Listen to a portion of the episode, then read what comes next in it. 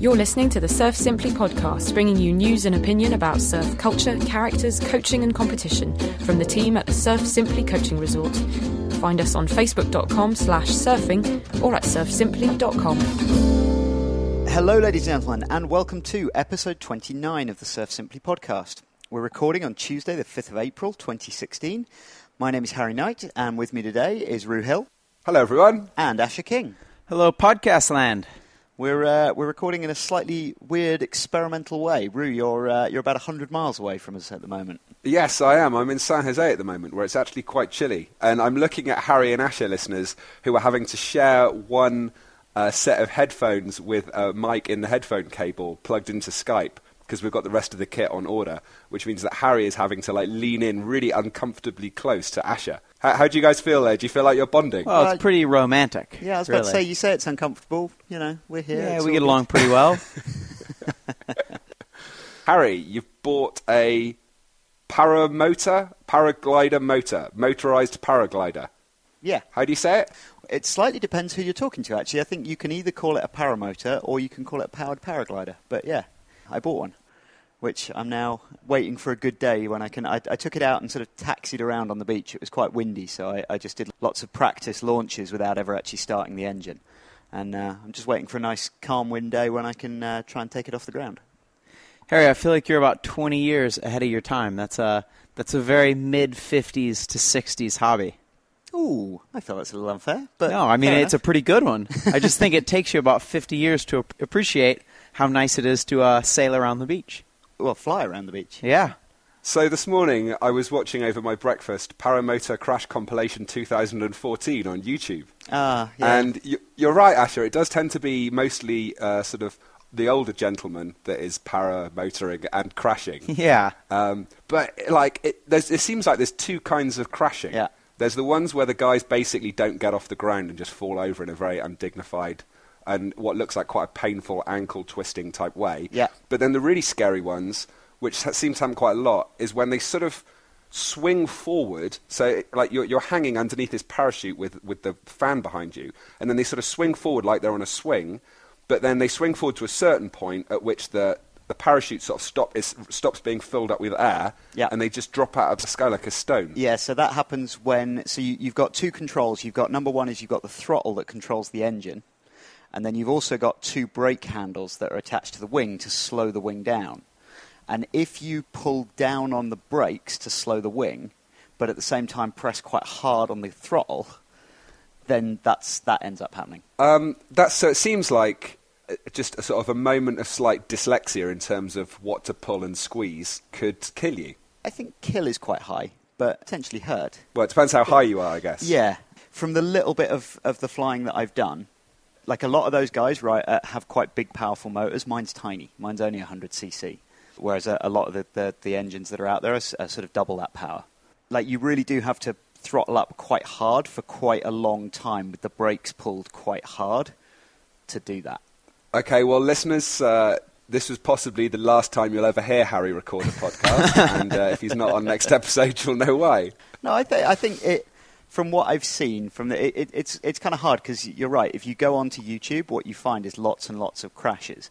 But I think it's because if you just go up and fly around, it's pretty boring to watch. Yeah, I was about to say it's probably not too And- interesting to put up a YouTube video of you successfully flying your Successfully flying paramotor. around and sort of enjoying the scenery. So, I, uh, from everything I've read from the sort of national governing bodies and the, the, the training books and things, it, it's pretty safe. Like the, the, the if you let go of everything, it will just default into flying itself. So as soon as you feel it going wrong, like the default is just let go and let it do its thing, and it should just return back to a normal trimmed flight.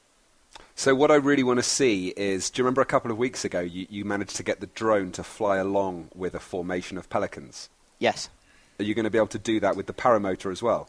Uh, if they'll let me get close. Well, actually, possibly not, because I don't think I can fly fast enough. I- I've got a top speed of about 20 miles an hour on that thing, and the, the Pelicans were doing 35, 40 miles an hour, something ridiculous like that. So, wh- where are you going to take off from? Because it seemed like taking off near anything tall like a building or a tree or a wall or even a dustbin could be potentially problematic, according to the Um, YouTube videos I've seen.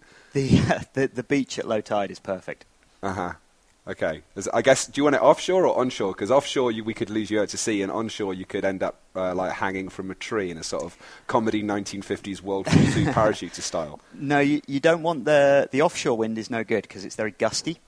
You know, it goes strong, weak, strong, weak, strong, weak. So an onshore wind is perfect because a, a sea breeze is a very steady, fixed wind speed. So that's perfect. But you don't want it too strong. So when I went down the other day, it was onshore, but it was probably like 15, 15 20 miles an hour of wind. So that's it, it would have been very bumpy if I'd taken off. So I was just I just spent an hour just bringing the wing up from lying in a crumpled heap on the floor to bringing it up over my head and just maneuvering around on the beach and then dropping it back again and then doing that again and again and again and again until I felt really comfortable with it. But the ideal is just like you know, sort of standard onshore, you know, five, six miles an hour of onshore wind. Like, that's perfect. I'm so I'm just so scared. I know we were talking about it on the show before, but I'm I'm just so scared that you're going to really hurt yourself. Mind you, you can do a lot of video coaching and a lot of the training that you're doing from a wheelchair, I guess. So Uh, and Yes, it'll be fine. a full body cast, I think I can still sit on the beach with a video camera. It should be yeah, fine. perfect. so I, I, this week I uh, reread a book that I really liked called The Etymologicon Mm-hmm. by a guy called Mark Forsyth, and it's uh, for those of you who don't know, it, etymology is the is the history of where words come from. But he's written this book in a really funny kind of uh, did you know interesting thing kind of way. Um, and, it, and it prompted me to do a little bit of surf etymology. So, do you guys want a fun surf etymology fact? I Yes, feel like indeed. it's coming either way. Okay, so the word stoked, right, um, obviously comes from the word to like stoke a fire, i.e., you're stoked because your your internal fire of joy presumably is being sort of stoked and, and the flames are, are getting higher and all that. Yeah. And uh, the reason why we say you stoke a fire is because it comes from the Greek word uh, stokastikos, or I don't know if it's like a Spanish pronunciation. Pronunciation, it's stokastikos. Anyway, and that means to aim, right, or hence to like poke a fire. So that's the etymology of the word stoked, which I thought was kind of interesting. But more than that, there's a scientific word which is stochastic, and that has the same root. And stochastic means when you can't predict the outcome of any one instance of something, but you can predict the aggregate of, say, the average of like a thousand instances, which I think is something that we find as surf coaches is really, really important to bear in mind because you see all the time in surfing people going out and having a bad session or a good session, uh, even though they're uh, sort of trying something, for example, that might be a really good technique or they might be on exactly the right board, they might just not get the right wave and then they might come in putting far too much uh, emphasis on their experience of that one attempt at using that type of equipment or trying that particular technique. And what they need to do is take a more stochastic, to use the word in context, uh, view of their own surfing, i.e., to step back and look at the aggregate over 30, 40, 50 surfs instead of just that one experience that they had. And it's sort of a common mental error, I think, that we all make all the time as surfers, and that's why as coaches we're always telling people, you know, to focus on the, the process rather than the result of any one given surf.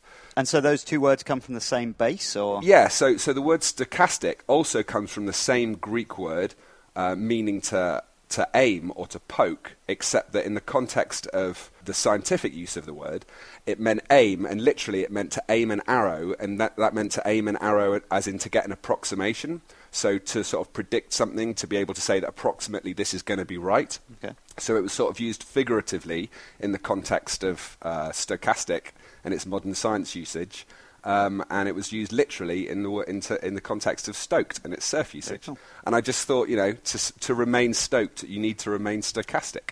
And I thought that was a good little etymology Very good.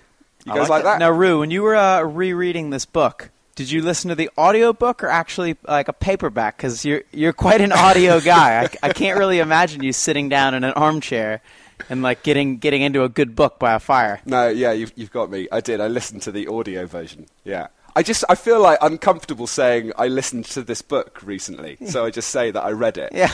But maybe I should maybe I should just you know nail my colours to the mast and say I listened to it.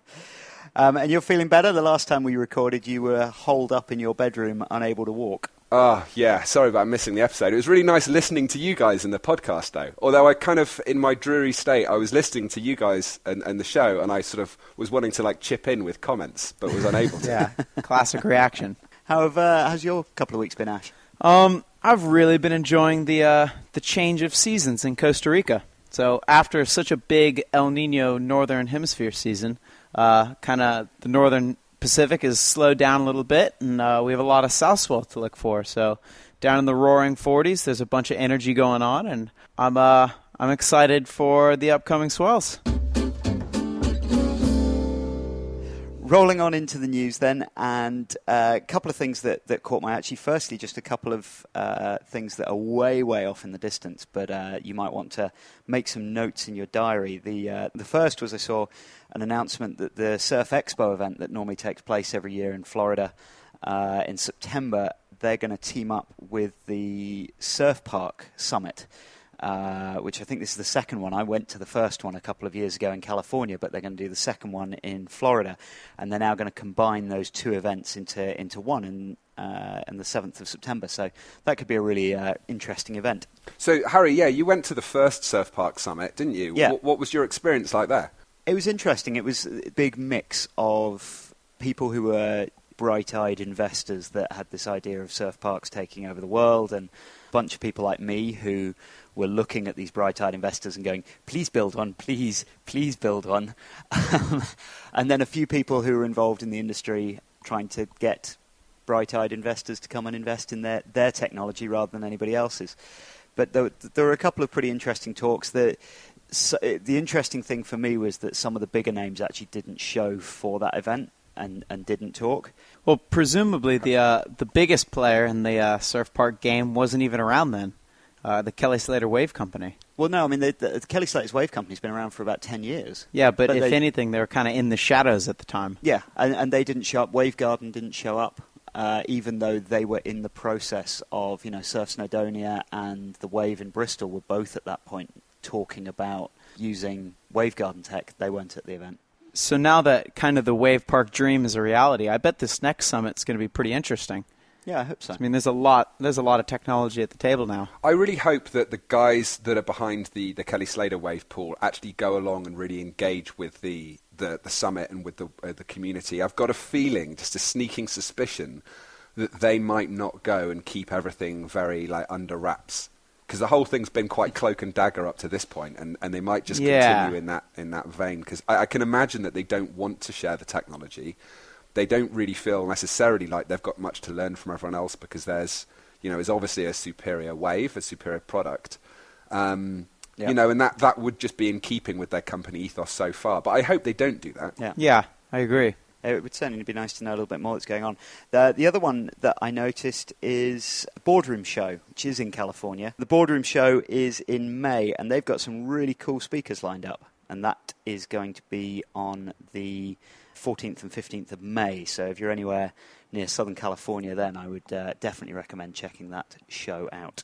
Uh, anything caught you guys' eye in the news? Yeah, I was going through the WSL homepage and I noticed that Daniel Thomson has just done an interview with them where they really played up the whole phi thing. I don't know if you guys have seen the video. Yeah, my first reaction to the video was it was a uh, it was a little bit over dramatic in production value.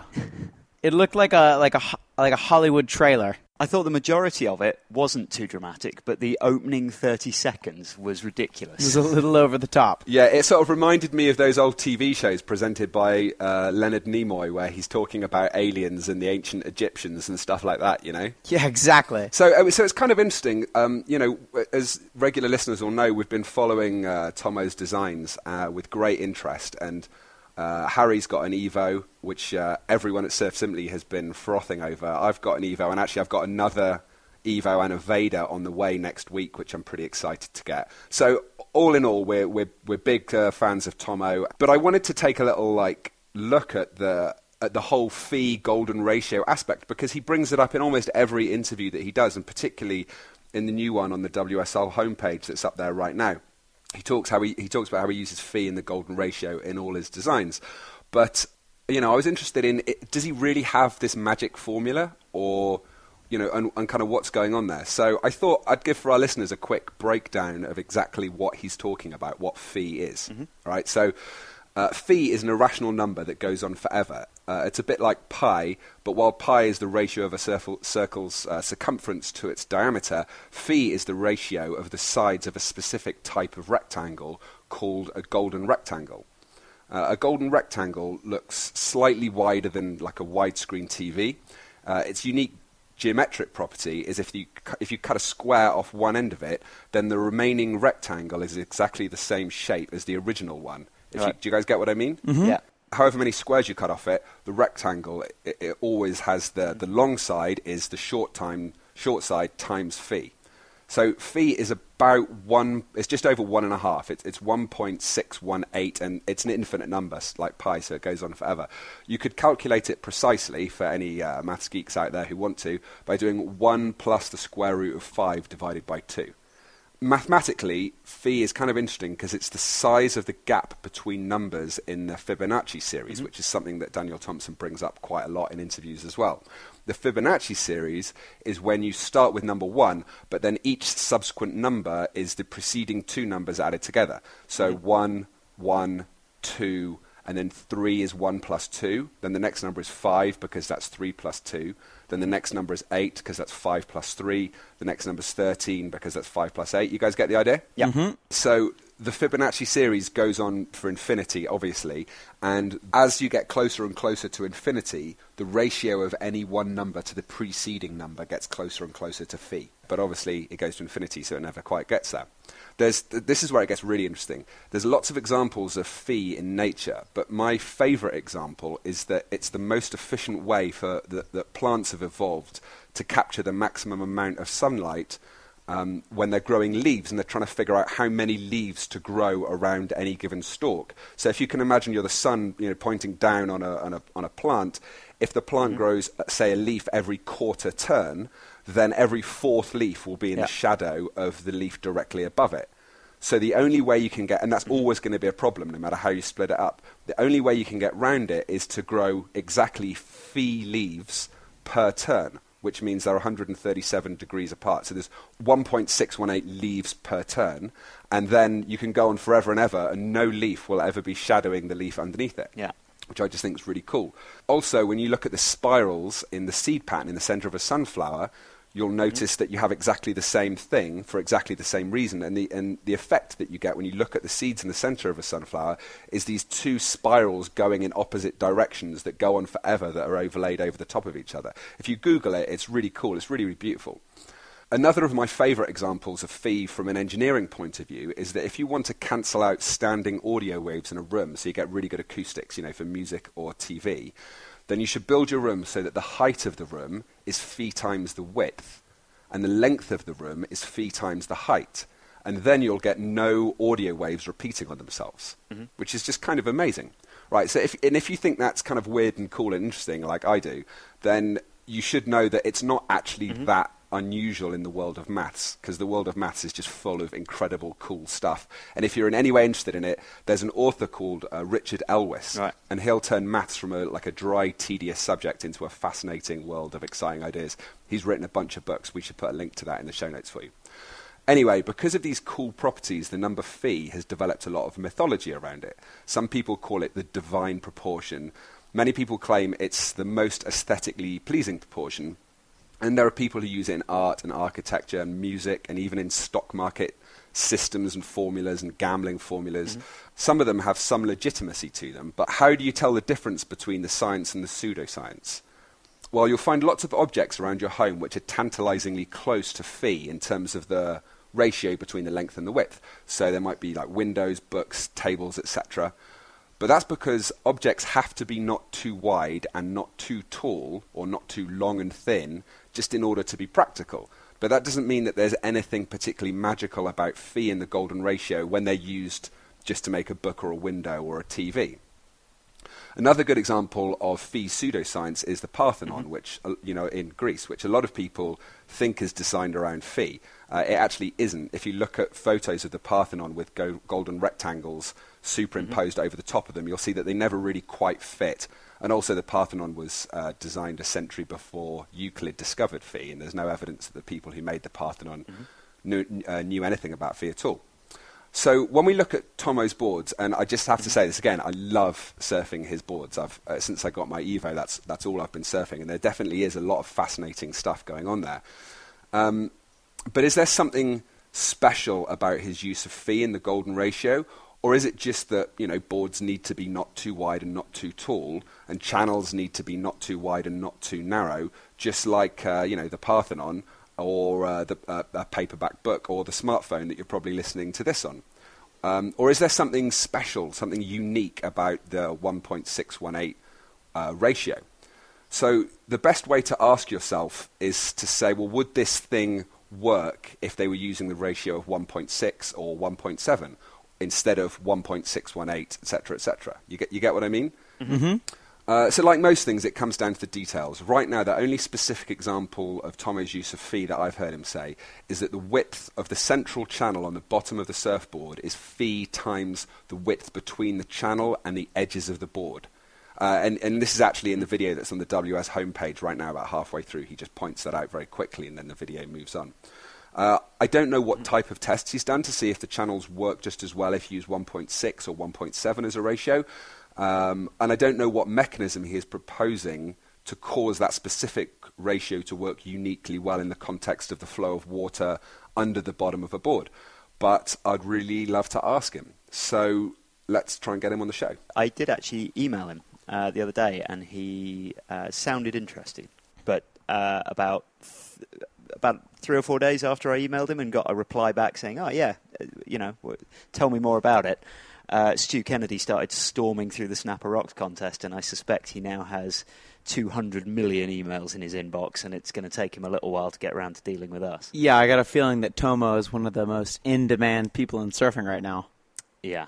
It seems when you see all of the interviews and all of the video pieces about him, he, he keeps bringing up this subject, but there, we never actually get any details about specifically, you know, why he, where he's using it and why he's using it. Yeah. And uh, and I wonder if that's because, I mean, what what I assume is that he obviously is very enthusiastic to talk about it, but the the people who are editing the interviews or videos kind of feel like their readership or listenership um, are not going to be like interested in the technical detail, and so they gloss over it, and then they put in the dramatic music and picture of weather patterns, like in the WSL video. Yeah. Uh, so anyway, hopefully we can get him on here because, as we've discovered, our listeners do not mind geeking out and stuff. Do not Good mind geeking out. Interestingly, one of the other things that Daniel Thomson talks about a lot is some of the sort of hydrodynamic studies that have been done. And in particular, one of the one of the really interesting things was when they were looking at aspect ratios in terms of planing hulls and trying to make the most efficient planing hull possible, particularly for uh, smooth water. If you, if you, were going over a real perfect smooth surface, like, uh, I mean, I guess a wave almost creates a, a fairly smooth surface, but they found that uh, an aspect ratio of 0.6 which if you reverse it is about 1.6, or you know, it's, it's, pretty close to phi, was about the most efficient ratio of length to width of a planing hull. So yeah, one one has to sort of think. Okay, I can get the idea that someone would say phi is an interesting number. Let's try using it in surfboard design. Wow, that works really well. And I guess the next step, if one's going to be sort of scientifically rigorous and, and, and robust, is to then you know, try and disprove the hypothesis rather than trying to prove it. Yeah. I mean, just generally speaking, with my knowledge of, of how surf, the surf industry works, I doubt anyone's done that yet. But it would be fascinating. It would be. It would be indeed. Um, anything else caught you guys' eye in the news? So I think we spoke about this a few episodes ago, but uh, Exeter University have teamed up with Surfers Against Sewage in the UK, and they're trying to recruit surfers so that they can compare. They take swabs. I won't tell you where from. You can look that up on the website. But they want to compare the uh, the gut back, the microbial gut bacteria in non-surfers to surfers, because there's a lot of uh, antibiotic resistant bacteria in the sea, and they estimate that surfers who surf three times a month ingest about three times as much seawater as non surfers, and they want to know what the effects are of that on human health. Given that antibiotic resistant bacteria is, is uh, and, and how they're evolving is one of the biggest health dangers to humanity, according to the WHO, any UK surfers that uh, want to jump in on that uh, I think that would be a fantastic thing to do. Uh, if you want to, we'll put a link in the show notes. You just email david at sas.org.uk. And then you can get your bum wiped for free. It is your bum. That is where they take the swabs from. Although, rather, I think they let you take your own swabs and then send it to them. How generous. the big news for, for this episode then is we had a, some great competition uh, going on at Bells Beach in southern Australia. The men's and the women's both competed. And uh, I guess the real big story is Matt Wilkinson. Uh, has won his, has come from having never won a WCT event to winning two in a row. Yeah, when it rains, it pours, man. He has been on this year. I don't think I've ever been so happy to see someone win a surf contest. Yeah, Matt Wilkinson is amazing. Did you see the uh, the snap of his uh, his bar tab after he won the event? So he's still he's still a bit rock and roll. He hasn't lost his rock and roll. yeah, he hasn't he hasn't lost his edge, which I love. There was a great quote from him after the contest because, of course, you know Glen Micro Hall was uh, his coach, and uh, you know they were interviewing up in the box, and they were saying to him, you know, what what what have you been doing differently? And he goes, well, every time I have the opportunity to make a mistake, I try not to do it. I just thought the simplicity of that is awesome. Yeah. Did you see the WSL headline after the event that said Matt Wilkinson has no idea what's going on? That's a bit harsh. I was like, yeah, I was like, that's a bit, they're really painting a bit of a uh, confused picture about him. You know, I, I think Matt Wilkinson's reputation is just a bit of a happy-go-lucky, uh, you know, joker who do, who's a bit confused and doesn't know what's going on. I think it grossly underestimates the guy's intelligence. Yeah. I mean, if you watch the way that he just conducts himself uh, in interviews and you know little uh, uh, video parts that have been done about him, he's he's quite self-deprecating. Yeah. But always in the context of making the people around him feel good. Yes. you know and i'm sure that we all know people like that in our lives. And at first glance it's easy to think oh okay they they don't quite know what's going on or they're a bit of a joker.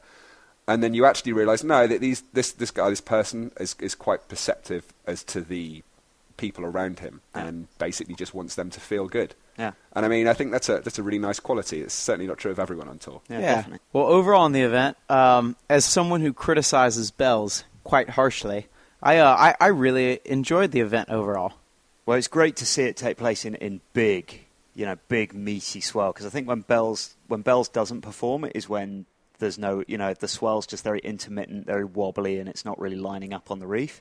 But I mean, it was what 10, 15 foot faces rolling through in some of those heats. Yeah, that's that's sort of what I enjoyed watching about it. That it, it was big, but it wasn't a very good big wave. It's not like a, a big wave that you would want to travel around the world for. It was sort of like, let's say, our local beach, Guiones. When it gets 15 feet on the face of Guiones, it's a big mushy wave, a lot like like Bells. So I think the surfing there was really, really relatable to a lot of surfers. that's actually one thing that I really love about the Bells contest is that you know there's not a lot of barrels. I mean Mason Ho got that really good one, but on the whole there's not a lot of barrels and there's not a lot of airs unless it's a bit smaller. Um, so mostly you're seeing guys doing big wrapping cutbacks. Uh, obviously you're seeing some incredible turns off the top. Uh, and you're seeing some huge, big floaters, probably some of the biggest, longest floaters you're going to see in any of the World Tour contests. And, you know, that's what a lot of everyday surfers are working on, not with the kind of speed and power and timing in the same size waves, but it's essentially the same maneuvers just scaled down. And I think that makes it really, really interesting to watch and a lot more relatable than when you're watching them, you know, do rodeo clowns at trestles or pulling into 10 foot Teahupo'o. Yeah, I do have a, uh, a bit of a, a bone to pick with the WSL, though. Um, I wish they would spend a little bit more time talking about surfers' equipment. Uh, do you remember a couple years ago? Where it was when it was the ASP, and before every heat, they kind of had a breakdown of the surfers' boards. Mm-hmm. It seems they don't really do that anymore, which is a shame because at Bells, I was really interested to know what they were on because it, it wasn't waves that you need a, a big gun for, but it's also not waves that you're going to your normal shortboard. So I really would have liked to see kind of what design wise a lot of those guys were going with. Yeah, I saw I saw Matt Wilkinson's board, and he was riding a board. He was riding um, a, a fairly standard shortboard, but then stretched out, and so he was riding uh, a six one rather than his normal sort of 5'10", 5'11". Mm-hmm. I thought it was interesting in the tour notes that Mason Ho said if this was back in Hawaii, everyone would be riding six eights. Oh, that was um, Keanu Keanu Asing. Asing. Oh yeah, that's right. Yeah, Uh, you know, which I just think is kind of interesting. I think in Hawaii generally people are a lot more willing to jump on bigger boards than perhaps they are elsewhere in the world. I think that's just kind of a cultural thing. But um, yeah, there was one bit where I think Pete Mel pulled Jordy Smith's board uh, aside, and he said that it was a 34 litre board. Yeah. And he said that Jordy Smith is about 200 pounds, mm-hmm. which means that you know because I'm really interested in, in not just the literage of the board, but how that what that is as a as a as a ratio, you know, compared to the size of the surfer. Mm-hmm. Uh, because obviously a 34 litre board for Keanu Asing and for Jordy Smith is two completely different sizes. So um, because Keanu Asing's so small, so a 34 litre board for Jordy Smith, if he's 200 pounds, is 5.8 pounds per litre, which seems to be what a lot of the guys are uh, riding. And actually, just when I say that, I'll just quickly address an email because we've had a, a, couple of comments about this on Twitter, and I've had a couple of emails through. Mm-hmm. We talk uh, sometimes on the show about pounds per litre and about this scale where 6.6 is the smallest board that a surfer can ride, and 3.5 more or less is about the biggest board a surfer can duck dive. So you have this scale that everyone is on, and it's interesting to see what, where other surfers are on it and where you are on it in mm-hmm. terms of the size shortboard you're riding. And people have written in really, really upset that we're mixing metric and imperial. Yes. And uh, demanding that we stick with one or the other. The reason that I worked it out like that and that we've sort of stuck with that little system is simply because litres is the most common measurement that people measure boards in, and pounds is the most common measurement that Americans measure weight in. Mm-hmm. Uh, so it's, it's, we're just simply taking the two most ubiquitous measurements and, and, and putting them together. Yeah, well, the the interesting thing there is that, that obviously the all the other dimensions that we tend to use on a surfboard are imperial as well. We use the we use feet and inches to measure the board, but then go to liters for the volume. And the reason for that is that the process of measuring volume in the boards has come from windsurfing, which is much more European uh, in in origin.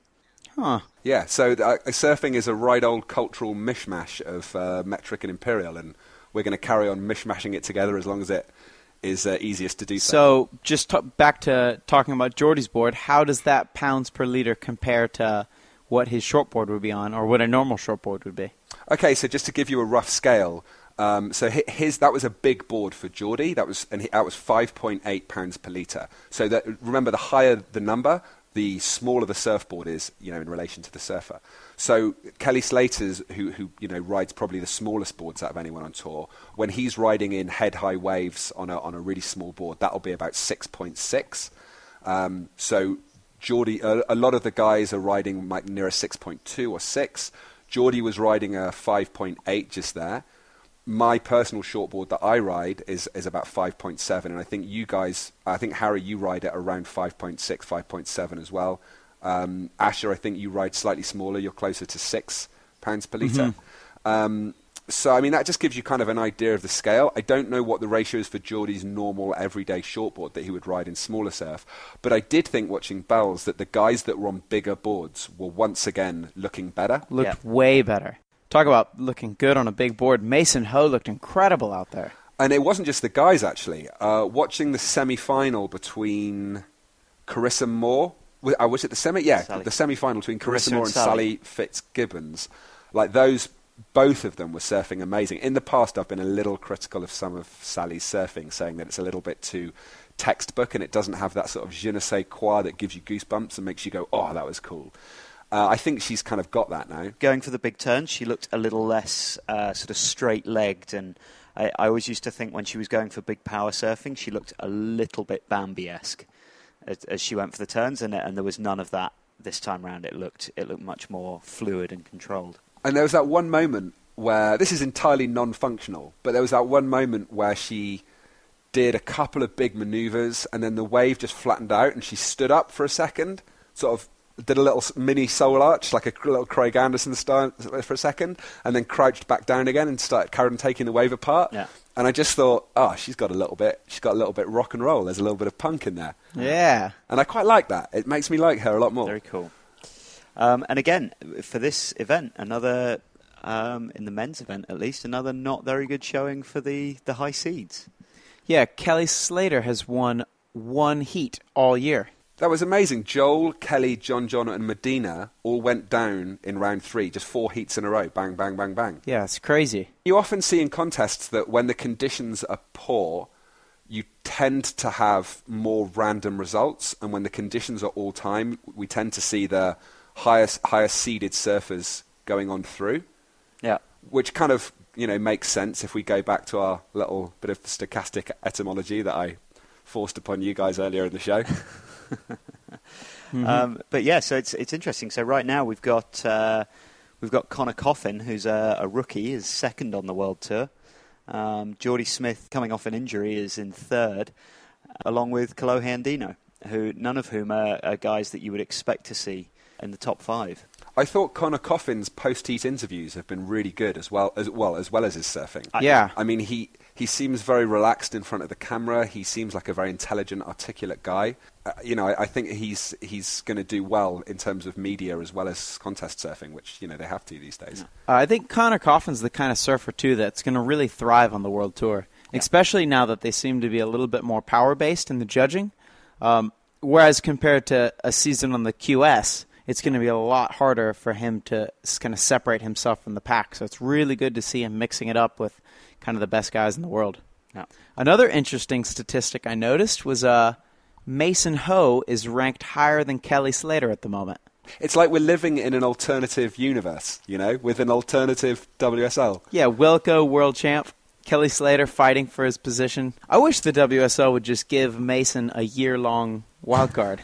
I'm really surprised that they haven't given Mick a wild card for next year. I mean, it seems shocking that someone can win three world titles and not just say, like, I'm going to take a year off, but maybe I'll come back next year.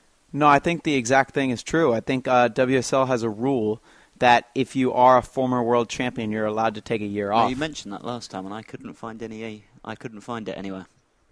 Yeah, because because uh, Andy Irons did it, and I know it was, and so did Kelly Slater. There was a lot of talk from the commentary team in the Bells event about how Mick was needing to requalify if he wanted to yeah. do next year. Huh.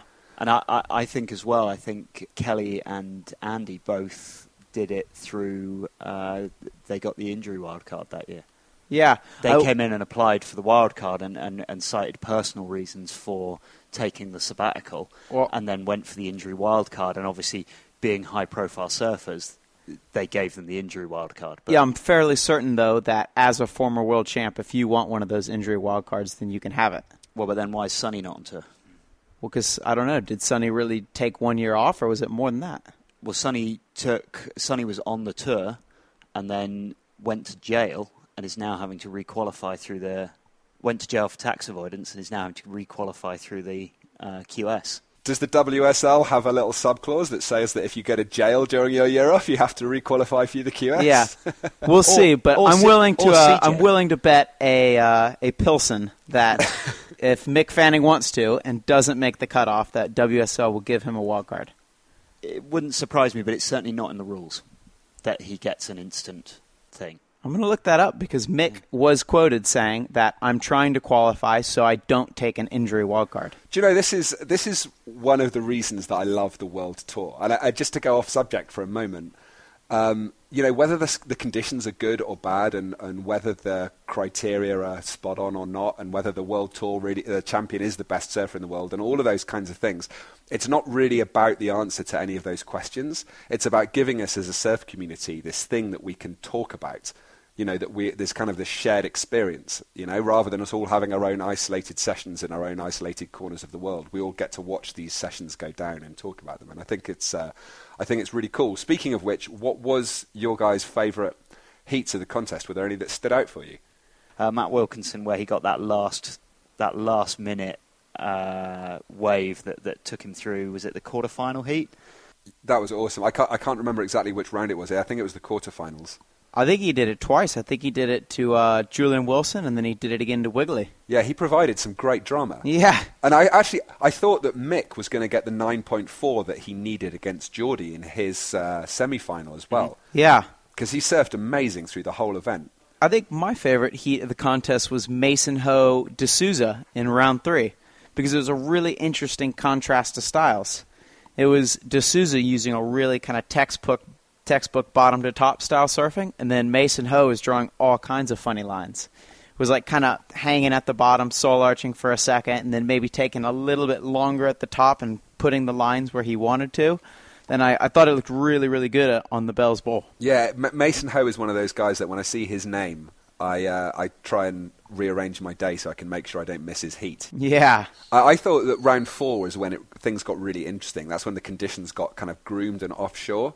And then, you know, later on in the contest, it got big and unruly, which was really cool to watch as well. But I thought that, uh, you know, if you're going back, listeners, over the heat analyzer and you just want something to to watch, uh, round four, heat two, and heat three, I thought were really cool. Round two was, sorry, uh, heat two was Mason Ho, uh, Wilk, Wilko, and uh, Wiggolly Dantas.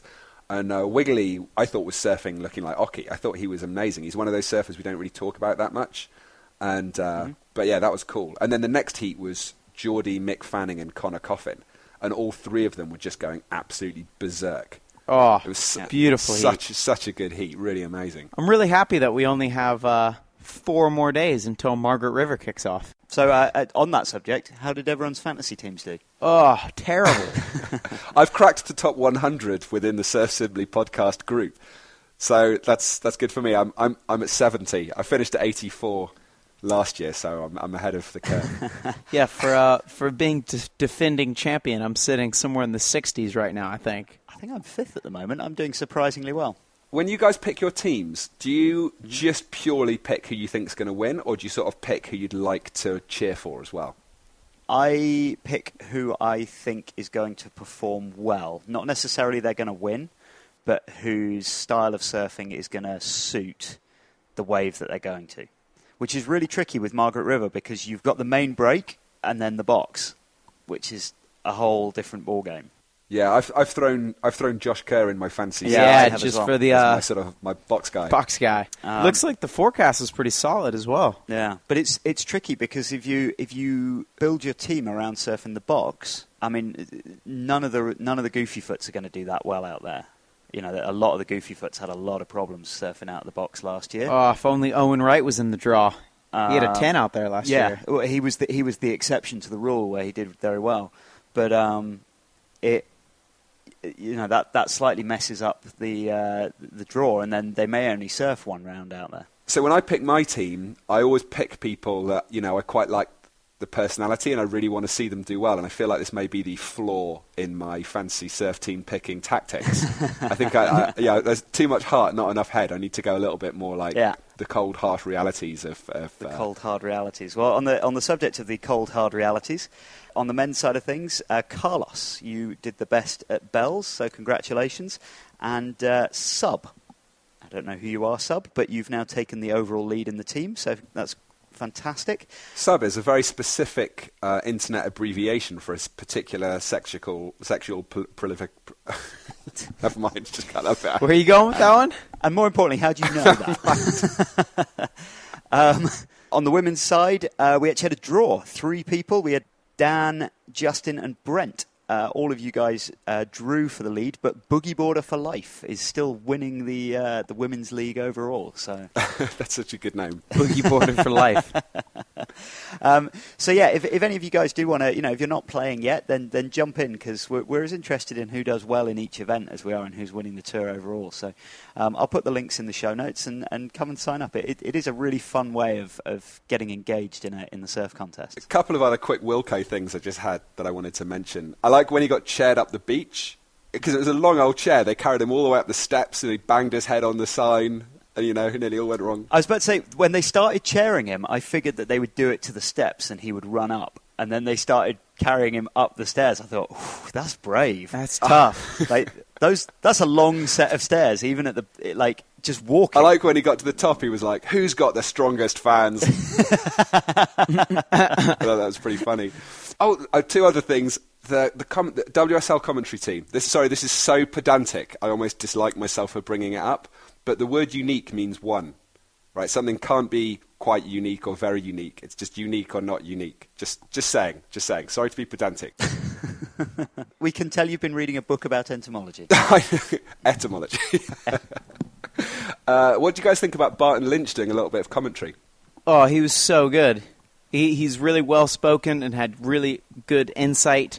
And was ripping in the heritage seat heat. Yeah, him and Damien Hardman. It was cool watching those guys going at it, and yeah, Barton Lynch really was ripping. He was he was a bit before my time in terms of his surfing prime, and I remember first seeing him actually watching the documentary, Uh-huh. and. Uh, uh, and just thinking that he came across on camera really well, and he's got he's got a really cool Australian accent where he uh, sort of says all of his consonants very very clearly, even though he's got quite a thick accent, like a quite a thick Aussie twang.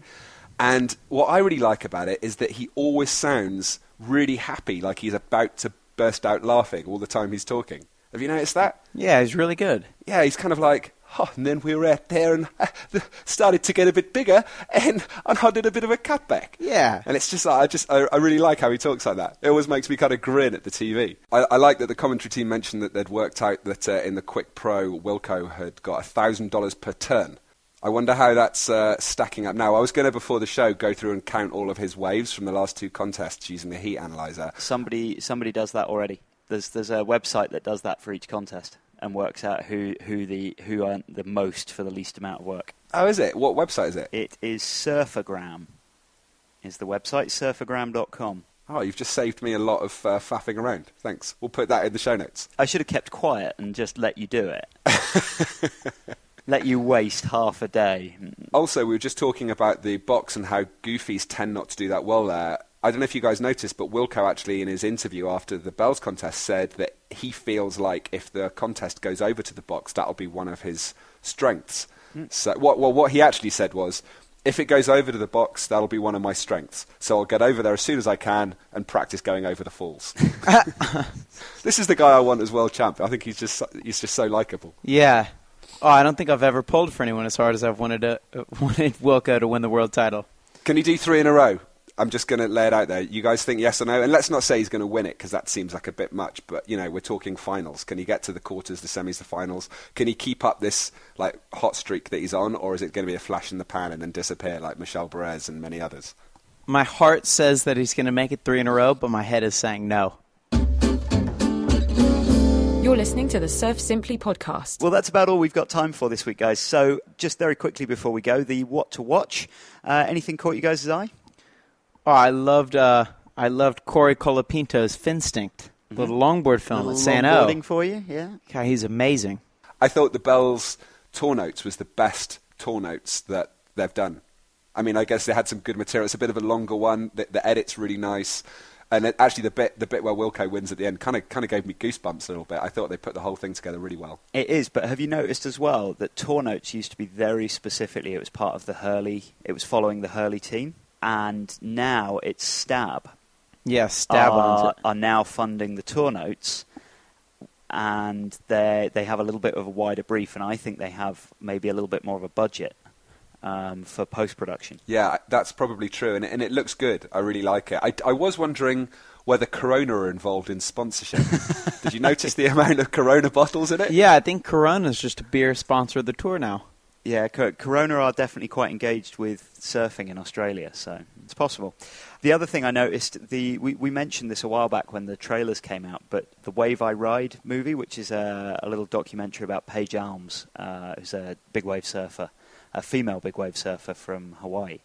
Uh, that movie is now out. You can stream it through all the usual sources, and uh, it's won a ton of awards at various film festivals. So it's Mhm. it's definitely if you've got uh, if you've got a bit of time to sit on the TV and you want to hear about a young uh, a young lady charging some pretty enormous waves, I uh, I recommend what, sitting and watching that. Are you going to put a link to that in the show notes as well? Yes. I liked uh, I like John John's one of my favourite surfers to watch, and Moderat is one of my favourite bands. So I was quite stoked that there was a John John video of him at Snapper with Moderat over the top. Although, I, it, to be honest, it didn't quite work. Yeah, just- I I don't know why. Something about electronica and people surfing, even though I love German electronica as I do, uh, it, yeah, just kind of didn't didn't quite work. Didn't quite work. Okay, ladies and gentlemen, well, that's all for this episode. I hope you enjoyed the show. I hope you'll be uh, tuning in to enjoy the Margaret River contest. Uh, but from all of us here on the show, bye bye. Bye. See you later. That was the Surf Simply podcast from the Surf Simply Coaching Resort in Costa Rica. For more about Surf Simply's video coaching courses for experienced surfers and technical coaching for entry level surfers, go to surfsimply.com.